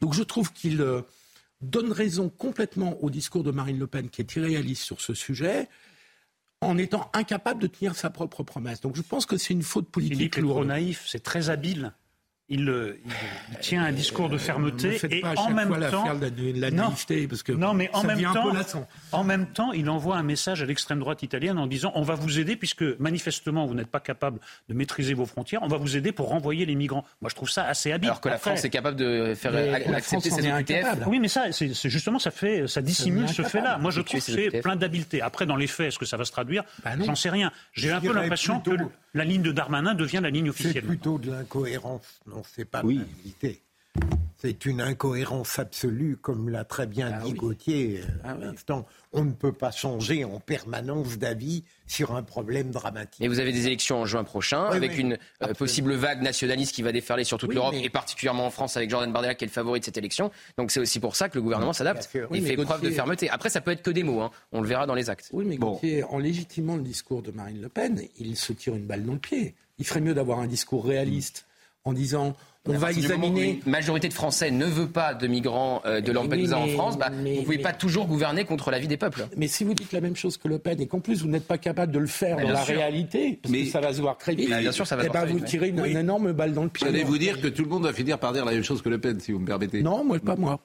Euh, oui, mais... Parce que c'est quand même d'une démagogie C'est la même chose qu'Eric Ciotti, c'est la même chose qu'Eric Zemmour. Toute la droite dit la même chose. Oui, mais c'est d'une démagogie totale. Mais. Gauthier a raison. Vous avez décrété que c'était de la démagogie. Non, je pas décrété. Bah, on ne peut pas, surtout quand on est minoritaire au Parlement, prendre en permanence des mesures qui sont désapprouvées par 70% des Français. C'est évidemment, évidemment, ce que vous appelez démagogie, c'est ce que veulent les Français. Donc mais oui, mais vous n'êtes pas capable de le faire. mais, mais, vous, n'êtes pas capable parce que vous ne donnez pas les moyens. Croyez-moi, un blocus naval, vous pouvez le faire respecter si vous le souhaitez. Vous n'allez pas faire un blocus naval, blocus naval à Menton et dans les montagnes aux alentours. Blocus naval, avec les bateaux, c'est pas pratique. Donc, vous allez faire un blocus naval, vous pouvez le faire. Non, non, vous n'êtes pas capable de faire respecter. Décidé qu'on n'était pas. Mais par ailleurs, vous avez toujours, vous vous-même qui l'avez dit tout à l'heure, vous avez toujours des réfugiés politiques, du droit d'asile. Ça s'examine au cas par cas. La politique, euh, on fait un petit tour d'horizon de tous les sujets très rapidement. Euh, Charles III, il est là aussi pour redorer l'image de, de la France parce qu'on n'avait pas été capable de l'accueillir il y a quatre mois. Bah, Paris est une ville de moins en moins attractive, on le voit dans les chiffres du tourisme. Donc une façon de rendre aussi la France, la France attractive, c'est de montrer une image positive euh, pendant quelques heures. Hmm. Je rappelle que Charles III, il devait faire effectivement sa première visite d'État à Paris et en France plus, plus largement. Il l'avait fait finalement en Allemagne parce que Paris était euh, à feu avec euh, des poubelles qui brûlaient, des, des, vitrines qui étaient cassées, etc. Donc l'image à l'international était très dégradée, oui, parce que tout le monde est au courant du coup. Parmi les petites infos également, la grande distribution qui refuse de vendre à perte je trouve qu'il y a un niveau d'amateurisme dans ce gouvernement. Vous avez Madame Borne qui explique euh, que euh, les distributeurs vont peut-être vendre à perte. Euh, sans les avoir prévenus auparavant. Sans les avoir. Mais en fait, dans une entreprise privée, mais la moindre des choses, c'est de passer peut-être un coup de fil. Tu vois, ces gens complètement déconnectés, c'est aux fonctionnaires. Mais en fait. Et les pompistes indépendants qui disent je préfère fermer que vendre à perte. Il y a plein de choses qui marchent bien en France. Je vous assure, plein de choses qui marchent bien. Le privé, les boîtes, etc. Mais dès que l'État est quelque part, c'est une catastrophe. Parce que la vérité, c'est qu'ils sont vraiment pas bons. Parce qu'il n'y a pas de concertation, il n'y a pas de dialogue, donc il y a de l'improvisation en permanence. C'est des gens qui ont été formés dans des écoles qui sont faits pour, euh, je sais pas, pour contrôler, pour euh, appliquer des choses. Mais en fait, elle est, elle est à, l'ouest complètement. Je ne sais pas pourquoi elle fait cette. Euh, mais parce qu'elle n'est pas bonne. Parce que c'est tout, c'est aussi bête que ça. et en plus, il faut changer la loi. Et, en plus, il faut changer la loi, donc c'est pas demain. temps à Bercy. C'est raconté dans tous les articles, ils passent leur temps à Bercy. Donc il y a des concertations et des consultations. Pourquoi elle fait cette annonce qui est un non-sens économique et qui pourquoi c'est je ne comprends pas. Mais parce qu'ils ne sont pas bons. Est-ce que vous pouvez vous mettre ça? C'est-à-dire que ces gens-là, vous les mettez dans le privé, ils restent oh, six mois. Parce qu'il fallait, il fallait faire une annonce, il fallait faire une annonce. Je crains que sauf que euh, il était hors de question de baisser les taxes puisqu'on a 3 000 milliards de dettes. Donc qu'est-ce qu'on peut faire en urgence? Dire que c'est aux distributeurs de vendre à perte. Sauf qu'après vous avez tous les distributeurs qui disent bah non on va pas vendre à perte. Mais parmi les petites nouvelles des derniers jours, alors vous avez le hold-up sur Agir Carco quand même parce qu'ils vont piquer euh, des milliards. Pourquoi Agir Carco c'est privé, ça marche bien. Donc évidemment l'État arrive, c'est une honte. Hein. C'est les partenaires sociaux. C'est une c'est pas l'État. C'est les syndicats, le patronat qui gère ça. c'est pas l'État. Non. Bon, donc ils vont, ils vont venir euh, faire un prélèvement annuel de plusieurs milliards ce qui est un scandale absolu à Carco. Vous avez eu euh, également euh, le passerail qui a été tenté par Emmanuel Macron il y a quelques jours. On ne sait pas comment ça sera financé. C'est n'importe quoi. Il y a une taxe sur les sociétés autoroutes. On va finir par aimer bien finalement les sociétés d'autoroutes. toutes ces promesses sont absolument infinançables. Je rappelle qu'on est record de prélèvements obligatoires en 2022. Jamais il y a eu autant, qu'on a un déficit de 5% du PIB et qu'on a une croissance au ralenti. 3 000 milliards de dettes. Merci. Vraiment, mais c'est un... Une, en fait, c'est une catastrophe économique qui arrive. Une catastrophe absolue. Mais bon, les hommes politiques, merci à eux. Je vous assure, on rêverait qu'ils ne fassent plus rien. Et il était question de baisser, je rappelle, les impôts des classes moyennes. Hein. On n'en parle plus. Hein. On, rêverait. La réalité, c'est qu'il n'y a plus d'argent dans les caisses. oui, mais, oui, mais Emmanuel Macron, le passerail, par exemple, vous le financez comment donc il, il, tu sais pas, donc c'est des bulles qui lancent. Non, mais le résultat le plus clair, c'est que ça attire l'attention une fois de plus sur le fait que l'État, lui, il profite de la hausse du prix de l'essence avec ses taxes. Bah, avec la, et la TVA sur euh, tous les produits. Pas, on n'arrive pas à, boucler le budget. Donc, euh, Gauthier Lebret, merci. On va recevoir euh, Daniel Rondeau de l'Académie française. Est-ce que vous avez envie de vous présenter un jour à l'Académie française? Je me suis présenté une fois pour rire, ah oui, pour un poisson d'avril, mais euh, je suis invité très régulièrement comme ancien candidat. Les gens n'ont pas saisi. Pourtant, j'ai fait ma candidature un 1er avril. J'ai Daniel Rondeau, ma Champagne, mon pays. Et puisqu'on parle de Bernadette Soubirou, bah, je voudrais qu'on voit un sujet euh, sur le pape qui sera à, Marseille euh, ce week-end, Adrien Spiteri. Et puis on, va, on verra tout à l'heure quelques images, parce que Gad Elmaleh est présent dans ce projet. Il est coproducteur. Ça, c'est l'histoire dans l'histoire. Ça a été euh, une histoire incroyable. Et euh, il a une dévotion pour, euh, pour la Vierge Marie. Et le jour où Gilbert Coulier, qui est mon associé sur plein de spectacles, euh, avait une discussion avec lui en disant euh, ben, Moi, je produis ce spectacle-là. Gad, à l'énoncé du, titre, Bernadette Delourde a dit ben, Je veux financer, sans savoir ce, qu'était le spectacle. Et, euh, et, en fait, quelques années plus tard, il fait ce film Reste un peu, qui a été un mm. gros succès, où il explique cette cette rencontre avec euh, la Vierge Marie quand il était gamin à Casablanca. Donc c'est une belle histoire. Euh, je vous propose de voir le sujet de Marseille. Le pape, euh, Marseille se prépare à accueillir le pape. Je salue Monsieur Daniel Rondeau qui vient régulièrement nous voir. Ma Champagne, mon pays, avec effectivement cette photo qui est à la une. Vous allez bien, Monsieur Rondeau? Bonjour Pascal Pro. Toujours un plaisir d'accueillir un académicien. Et je vous propose de voir d'abord le sujet de Monsieur Spiteri. Les fidèles de l'Église des réformés n'en reviennent toujours pas. Le pape François sera à Marseille ce vendredi. C'est quand même le chef de l'Église catholique, quoi. donc ça représente quand même quelque chose dans le monde. Et euh, ben voilà, c'est un honneur pour nous. La question migratoire, au cœur de l'actualité italienne et européenne, sera une nouvelle fois abordée par le souverain pontife. Le Saint-Père en a fait un thème majeur de son pontificat depuis son élection en 2013. Des appels à la fraternité partagés par ce paroissien. Imaginons que c'était dans l'autre sens, que ce soit nous qui sommes obligés d'aller euh, en Afrique, comment on serait accueillis. Et c'est aussi ce message-là euh, sur lequel on doit réfléchir, en tant qu'homme, mais surtout aussi en tant que chrétien. Un message qui ne fait pas l'unanimité, comme ici dans le troisième arrondissement de la ville.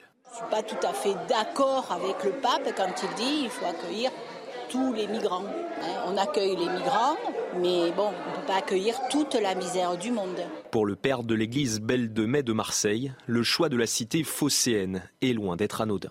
Marseille fait partie des villes qui accueillent le plus de migrants. C'est une ville multiculturelle. Au stade Vélodrome samedi, 57 000 personnes sont attendues pour la messe donnée par le pape. Donc euh, Roberto euh, Turleo est avec nous, il est coproducteur donc euh, du spectacle Bernadette de Lourdes, qui sera d'ailleurs en parallèle de la visite du pape à, Marseille. ce spectacle a réuni à Lourdes plus de 150 000 spectateurs. je disais Gad Elmaleh est, présent évidemment dans, ce projet. Et ce qui nous intéresse dans Bernadette Soubirou, bien sûr, c'est il peut y avoir des interrogations. Certains se demandent la part de euh, la réalité euh, et la part, euh, pourquoi pas, ou du miracle, ou de l'hallucination. C'est tout ce qu'on raconte en fait. Comme on parle des procès-verbaux, libre à chacun de, de, croire ou pas cette histoire-là à la fin du spectacle. D'ailleurs, il n'y a pas d'apparition de la Vierge dans la grotte, on ne la voit pas. Donc ça, il n'y a que Bernadette qui voyait la Vierge. En revanche, comme c'est à la virgule près ce qu'elle ce qu'elle a dit, ce sont ses réponses, ce sont les questions du commissaire. Donc on a une, on a une histoire euh, par le prisme historique. Et ça, c'est passionnant, parce qu'on imagine euh, ce que ça a provoqué euh, à l'époque. C'est une fille extrêmement courageuse. Je voudrais qu'on voit la bande-annonce de ce spectacle. Le Dôme de Paris, il faut peut-être dire où il se situe. Dans Alors dans le 15e, Palais des Sports, et c'est pour six représentations. Ah, j'avais dit quatre, quatre tout à l'heure. Six, six représentations, effectivement. Voyons la bande-annonce.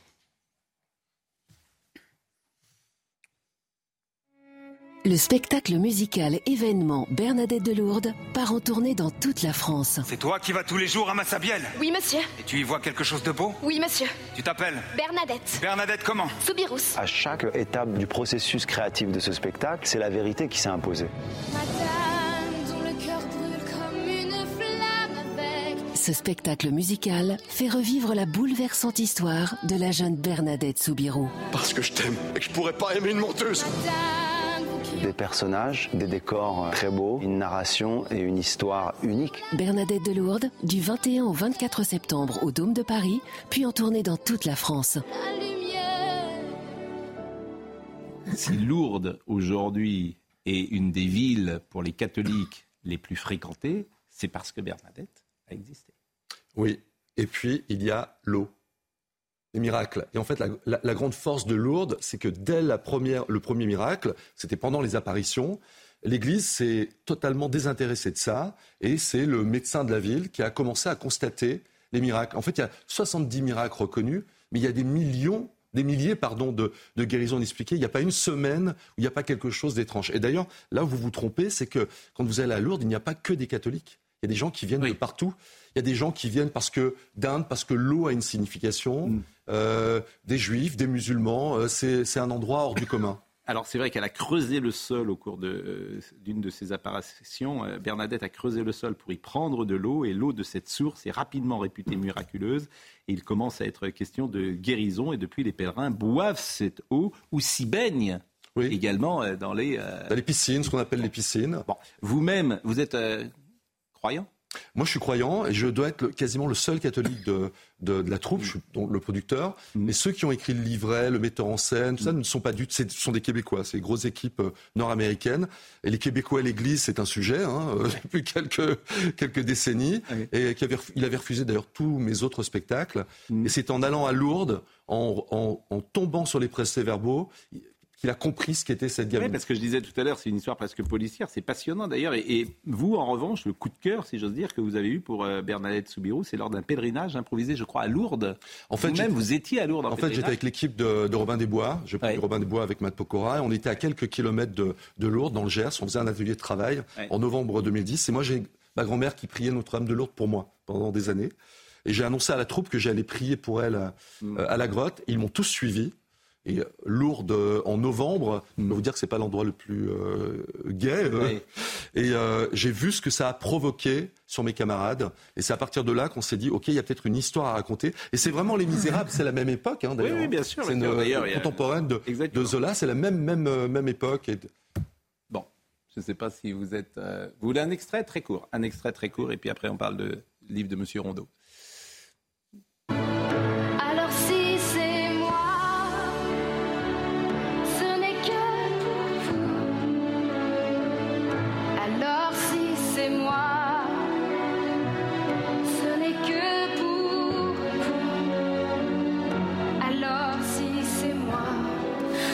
Un spectacle qui a réuni, je l'ai dit, 150 000 personnes à Lourdes. Je ne sais pas, Eric Nolot, euh, Philippe Guibert, si vous êtes des esprits euh, rationnels. Si vous êtes, J'y suis allé à Lourdes. Oui. Du temps de mon enseignement catholique, oui, on allait en retraite à Lourdes, donc j'ai baigné dans cette ambiance. Ce serait intéressant d'y retourner à l'âge adulte, oui, pourquoi pas. Moi, j'aime bien le mystère. Justement, comme je suis un rationaliste, j'aime bien le, la part d'irrationnel. A priori, ça m'intéresse beaucoup de, de comprendre ce qui se passe. Voilà. D'un point de vue agnostique, si je peux me permettre. Vous connaissez cette histoire de l'homme qui dit Je suis allé à Lourdes avec ma femme. Ben, je suis revenu avec, il n'y a pas eu de miracle. Et beaucoup de gens ont vu la Vierge sans faire des miracles aussi. Hein. Comment? non, mais c'est un spectacle euh, qui évidemment euh, sera euh, six jours et peut-être plus. Alors après, il y a une tournée. Tournée, donc tout de suite après Lyon, Poitiers, Strasbourg. Le mm. spectacle part en Italie en 2025. Il y a une version italienne. Et bah, ce qui est incroyable pour nous producteurs, c'est que le, spectacle part aux États-Unis. On commence par New York en 2026 et mm. tournée américaine avec une troupe américaine. Et bon, bah, c'est une histoire mondiale. Hein. on est très heureux de, d'avoir produit ce, C'est pas évident de produire un, spectacle qui peut avoir l'étiquette euh, catholique, puisque euh, c'est compliqué d'avoir la presse, d'avoir intéressé les gens. C'était très très dur. En fait, le, le, plus compliqué, ça a été de convaincre, y compris à Lourdes. C'est dix ans de bataille.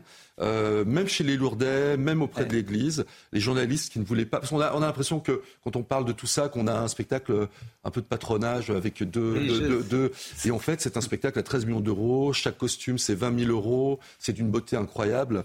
Et ça a été très très compliqué. Ça l'est encore. Ça l'est encore. Mais allez voir ce, ce spectacle. Mais c'est très intéressant. C'est pour ça que je vous ai demandé de venir euh, ce matin. Parce qu'en fait, euh, on n'en parle nulle part. Mm. C'est toujours pareil.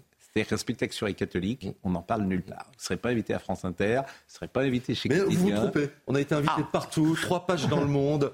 Une revue de presse extraordinaire. Ah, ah, bah, alors c'est le miracle de Lourdes. C'est le miracle de Lourdes. Le, franchement, c'est exactement. On a une presse euh, extraordinaire d'un théâtre au, eh ben, je de théâtre Châtelet. Donc je tiens à dire, c'est les premières années qui ont été compliquées. Non mais je vous ai pas entendu moi à la télévision. C'est pour ça que je vous ai pas entendu. Euh. Bah, non, mais c'est d'autant plus injuste que l'Église n'est pas très portée quand même sur les miracles, sur le, la, C'est celle qui dit tout le temps. 70 euh, miracles reconnus sur des milliers de guérisons. Bon, euh, juste avant de parler euh, du livre, juste un petit mot sur l'OM, parce que je sais que vous, ah. êtes fan de l'OM. Vous vous rendez compte de ce qui s'est passé quand même.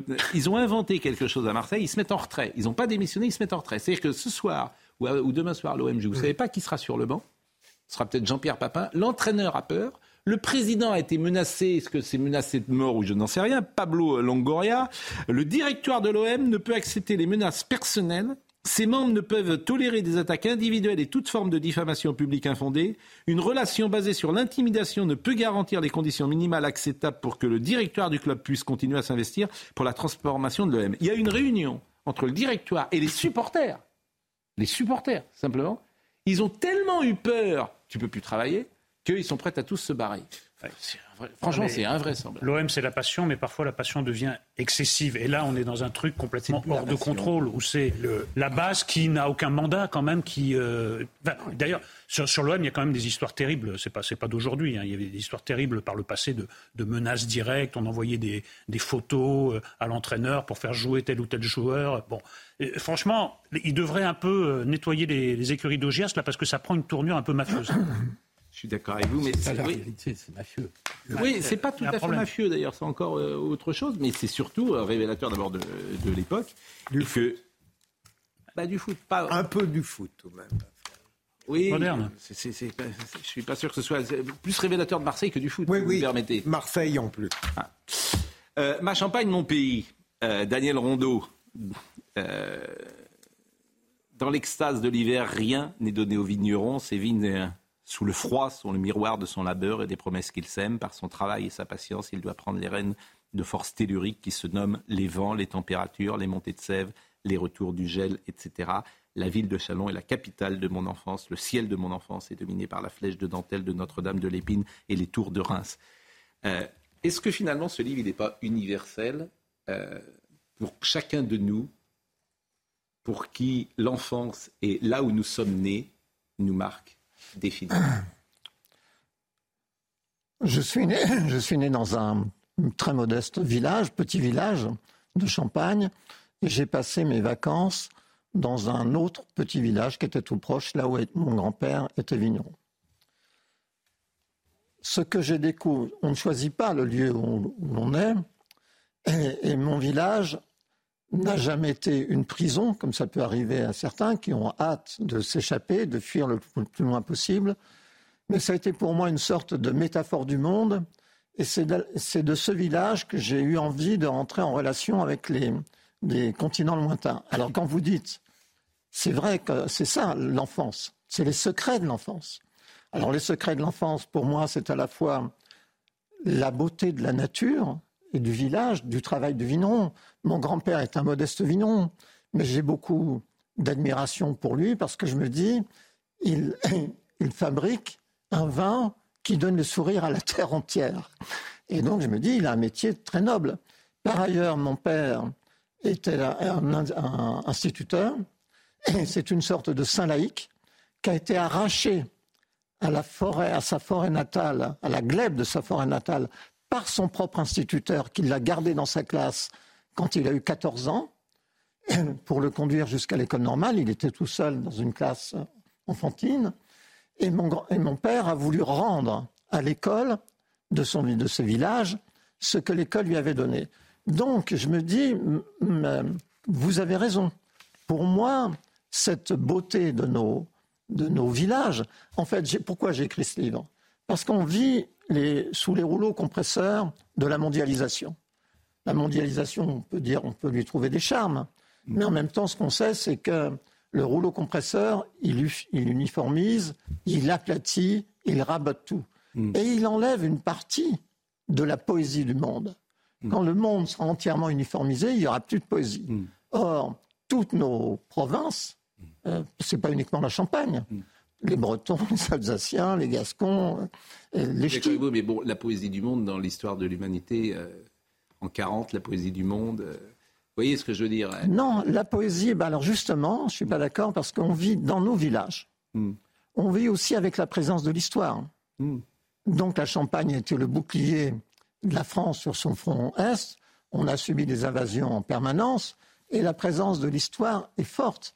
Et en même temps, euh, bon, ce que je raconte, la route que je prends pour aller chez mon grand-père et que maintenant je prends pour aller à Paris, c'est la route de Varennes. Donc on est confronté à la Révolution, au mystère, comme disait François Furet, de cette Révolution française. Quand je passe, je vais livrer du vin avec mon grand-père dans sa vieille 203 commerciale. Je passe devant une maison, il y a un boulet dans la maison. Et là, c'est un boulet, c'est là qu'a logé euh, Napoléon en 1814, pendant la campagne de France. Mon, euh, Champaubert, première bataille gagnée. Il y en a trois coups de hache après, euh, jusqu'à Montmirail. Et là, il y a le boulet, ce boulet dans une façade. Pour tous les enfants, c'est ça aussi comme ça, c'est le, les secrets de la fabrication de l'enfance. Il y a les paysages, il y a les hommes, et puis il y a la présence mystérieuse. mais, mais, les petits champenois, ils sont comme ça aujourd'hui, peut-être Ils ont plus la même histoire que vous Sans doute. J'ai travaillé trois années de suite au service des au service des visites de Mouette, j'avais 18 ans, l'odeur des caves était la même que chez mon grand-père, je me sentais chez moi. Donc c'est c'est bah l'odeur euh, bien, sûr, c'est j'ai dit bon la, la, beauté des choses. Mm. Euh, en fait, les, caveaux, euh, ce qu'il y a de magnifique à Épernay, c'est les la centaine de kilomètres de caves. C'est impressionnant à la fois c'est la nature et c'est le travail, c'est la, nature travaillée par l'homme. On voit l'importance du travail. Mm. Les vignes de Champagne n'existent pas sans le labeur du, du, vigneron et de tous ceux qui ont participé à l'essor de la Champagne. Le Champagne, la Champagne est mon pays et Paris est mon village. Est-ce que c'est un peu le Combray proustien, votre village? Ben, je pense, que c'est à la fois, euh, euh pour moi, c'est Pagnol, c'est euh, c'est euh, Giono et, Proust, c'est-à-dire que, euh, c'est comment se fabrique un homme. Moi, je pense que j'ai tiré de cette enfance plusieurs choses de mon, de mon grand-père, qui était un homme simple, un très modeste vigneron, c'est d'aimer, de, pouvoir m'accorder aux choses, à la nature et aux hommes. Il allait, il prenait un petit tabouret, il allait s'asseoir au pied de sa vigne, il disait pourquoi partir? C'est tellement beau aussi. Hmm. Et d'autre part, de mes parents, j'ai appris euh, que peut-être euh, un, certain sens de la liberté, qu'il n'y a pas de fatalité, qu'il n'y a pas que le milieu n'est pas une prison, que chaque homme est libre, et libre de partir vers d'autres cieux. Pas très à la mode, hein, ce que vous dites. Je sais que c'est pas très. Chacun aujourd'hui exclut sa responsabilité sur la vie qu'il mène. Je pense que chacun, chaque homme a sa liberté, hmm. liberté de partir vers d'autres cieux. Hmm. C'est ce que j'ai fait bah oui, pendant beaucoup, beaucoup, et je suis parti le plus hmm. vite possible. Et en même temps, liberté d'être fidèle au mien. Mm. Donc, ce que vous dites sur la fatalité, parce que quand on est vigneron, on est soumis quand même aux aléas voilà, de, variation du temps. S'il y a un, gel une année, c'est terminé, vous n'y pouvez rien. Et on doit anticiper le gel, on met des chaufferettes. Euh, j'étais entré plus loin, vous parlez de... J'étais euh, entré à Libération avec euh, en tête la phrase lancée par Morand Animier, pas trop de journalisme. Oui, ça m'a fait rire. Non, mais ça, c'est. Petite. Quand je, je, enfin, j'étais révolutionnaire quand j'avais 20 ans, je suis parti travailler 4 ans en usine. Quand je comprends que je ne vais pas changer le monde, je me dis, ta mission dans la vie, c'est de le raconter. je retourne à ma vocation initiale d'écrivain, celle que j'avais quand j'avais 10 ans, justement. Et, et euh, euh, je deviens rédacteur en chef, un des rédacteurs en chef de Libération. Et j'ai en tête, je le dis à Serge Julie, quand il vient me chercher, je lui dis, je resterai deux ans. on, on, verra. Bon, je suis resté trois ans, mais je suis parti. Je continue à travailler dans la presse, mais à des postes périphériques, si vous voulez. Mais ça veut dire quoi, pas de journaliste? Ben, C'est-à-dire que, Qu'est-ce que vous entendez par là? Je trouve que le journalisme est un métier réellement passionnant. C'est un métier réellement passionnant parce que toutes les portes sont ouvertes. Hmm toutes les portes et toutes les fenêtres sont ouvertes. Ça veut dire quoi, on fait ce qu'on veut quand on est journaliste. D'accord, mais ça veut dire quoi cette phrase? Et moi, je me dis, je ne vais pas me faire dévorer par le journalisme. Ah. Je veux retourner, j'irai à l'écriture, je retournerai à mes livres le plus vite possible. Mais il y a des passerelles entre l'écrivain et le journaliste. Bien sûr. C'est quoi un journaliste pour vous? Non, mais j'ai beaucoup appris. C'est quoi un journaliste pour vous? C'est quoi? Ben, Je serais tenté de dire le bon journaliste, c'est celui qui fait, euh, qui est le chroniqueur de l'histoire immédiate qui témoigne.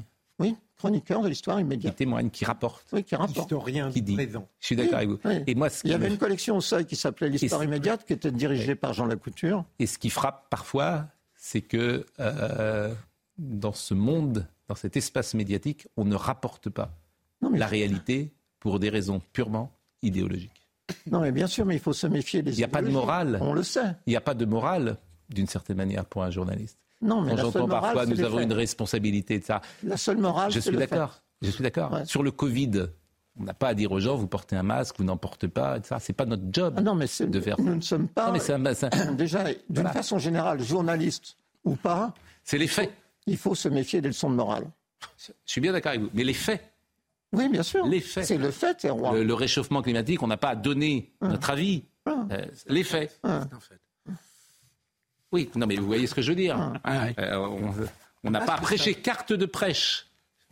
Carte de prêche. Parfois, non, mais c'est intéressant parce que la société. Bon, en tout cas, c'est, euh, on aime euh, donner un éclairage. C'est toujours un peu court, bien sûr, notre conversation. Ma Champagne, mon pays, il est déjà 10h31. Vous vous rendez compte? Tout augmente, comme disait Thierry Roland. Et Somaya Labidi nous rappelle les titres. L'appel du Saint-Père à faire taire les armes au Karabakh, le pape François plaide pour trouver des solutions pacifiques. Et dans le même temps, la mairie de la capitale du Nagorno-Karabakh appelle ses résidents à s'abriter et à ne pas fuir. Une recommandation qui intervient au lendemain du lancement par l'Azerbaïdjan d'une opération militaire d'envergure dans cette région disputée depuis de nombreuses années avec l'Arménie. L'épidé- L'épidémie de Covid-19 remonte et les tests reprennent. Face au regain, les Français se rendent dans les pharmacies pour se faire tester et cherchent à se protéger. Depuis quelques semaines, les tests sont bien plus sollicités, constatent les professionnels de santé, tout comme les autorités sanitaires. Et puis ouverture officielle aujourd'hui de la maison de Serge Gainsbourg grâce à la ténacité de sa fille Charlotte. La célèbre demeure du chanteur rue de Verneuil à Paris ouvre enfin ses portes au public. La bâtisse est assortie d'un musée et d'un bar. Avis aux fans qui vont pouvoir désormais plonger dans l'antre de l'icône aux millions d'albums vendus.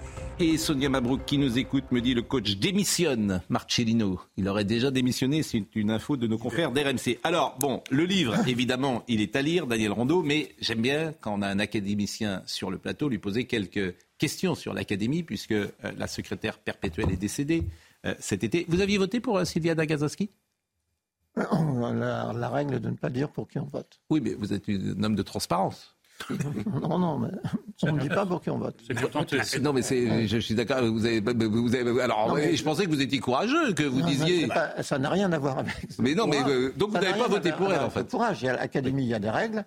Il faut les respecter. C'est la plus vieille institution française. Si on se met à transgresser nos propres règles, on est foutu. bon, donc je comprends que vous n'avez pas voté pour elle. Ah, Euh, en, ce moment, en ce moment, visiblement, c'est un peu le bordel, si j'ose Non, mais je ne dirais il y a, pas ça. Il y a une guerre de succession terrible avec deux euh, personnes qui euh, veulent absolument euh, la place. Parce que c'est intéressant sur le plan financier, paraît-il, secrétaire perpétuel. on a un appartement de fonction, on a des Non, choses non, comme ça. Franchement, parce, euh, C'est le grand Pascal, de je la vous arrête. lorgnette. Je vous arrête. prenez de la hauteur, Déjà, je voudrais dire un mot. sur- Il y a des, il y a des voudrais- petits intérêts assez Je médiocres, voudrais- me Je dit-on. voudrais dire un mot. Nous allons avoir une succession difficile. Oui. Puisque Hélène Kalamanko, c'était une, per- une- une personnalité exceptionnelle. Oui. Elle a tenu l'académie, c'est très. Aujourd'hui, tenir la plus vieille institution française et lui faire traverser cette époque. Et qui va la remplacer? Elle a fait ça comme un soleil. Donc, euh, qui va la remplacer? Pour l'instant, il n'y a pas de guerre de succession. Que je Oh. sache, il y a un candidat, c'est Amin Malouf. Mais M. Sureau, euh, M. Lambron euh, ont une Non, influence, paraît-il, très importante à l'Académie en ce moment. Jamais entendu parler de ça. Jamais. Il- non, mais euh, je vous parle franchement. Et il y a combien de sièges vacants? Il y Combien a de fauteuils cinq- d'ailleurs Cinq avec cinq. Cinq? Bon. Bah, Écoutez, euh, je ne sais pas si Dominique Jamais, Philippe Bégère, non, il y a la limite d'âge. envie- Ah il y a oui le problème Ah oui. des visites, ça c'est terrible. Non, c'est pas terrible. On peut s'en dispenser. Ah bon? Ah non, on ne peut pas s'en dispenser. Il y, a, des règles. Vous venez de me dire qu'il y avait des règles. Non, mais justement, ce n'est pas, une règle. Ce n'est pas, vous, c'est pas une encore. Oui, mais Daniel Rondeau, c'est une sommité. Ah bon? Bon, euh, Viendra, Pascal, vous, vous- merci. Non, non. Merci beaucoup. Euh, Jean-Luc Lombard était à la réalisation, Ludovic Liebar était à la vision, Grégory euh, Possidalo était au son. Merci à Marine Lançon. À Tangré de Guillotel, toutes les émissions sont à retrouver sur cnews.fr. Je vous rappelle effectivement le, la comédie musicale Bernadette, Bernadette de Lourdes. C'est euh, à partir de demain à Paris pour six représentations exceptionnelles au Dôme de Paris. C'est dans le 15e arrondissement. C'est l'avis de Bernadette Soubirou. Et puis Ma Champagne, mon pays, aux éditions Équateur, Daniel Rondeau de l'Académie française, que nous recevons toujours avec beaucoup de plaisir, qui n'a pas voté pour Sylvia Dagassi. Non, mais... je ne vous, permets pas de dire ça. mais que nous aimons grandement. Euh, Jean-Marc Morandini dans une seconde. Jusqu'au bout.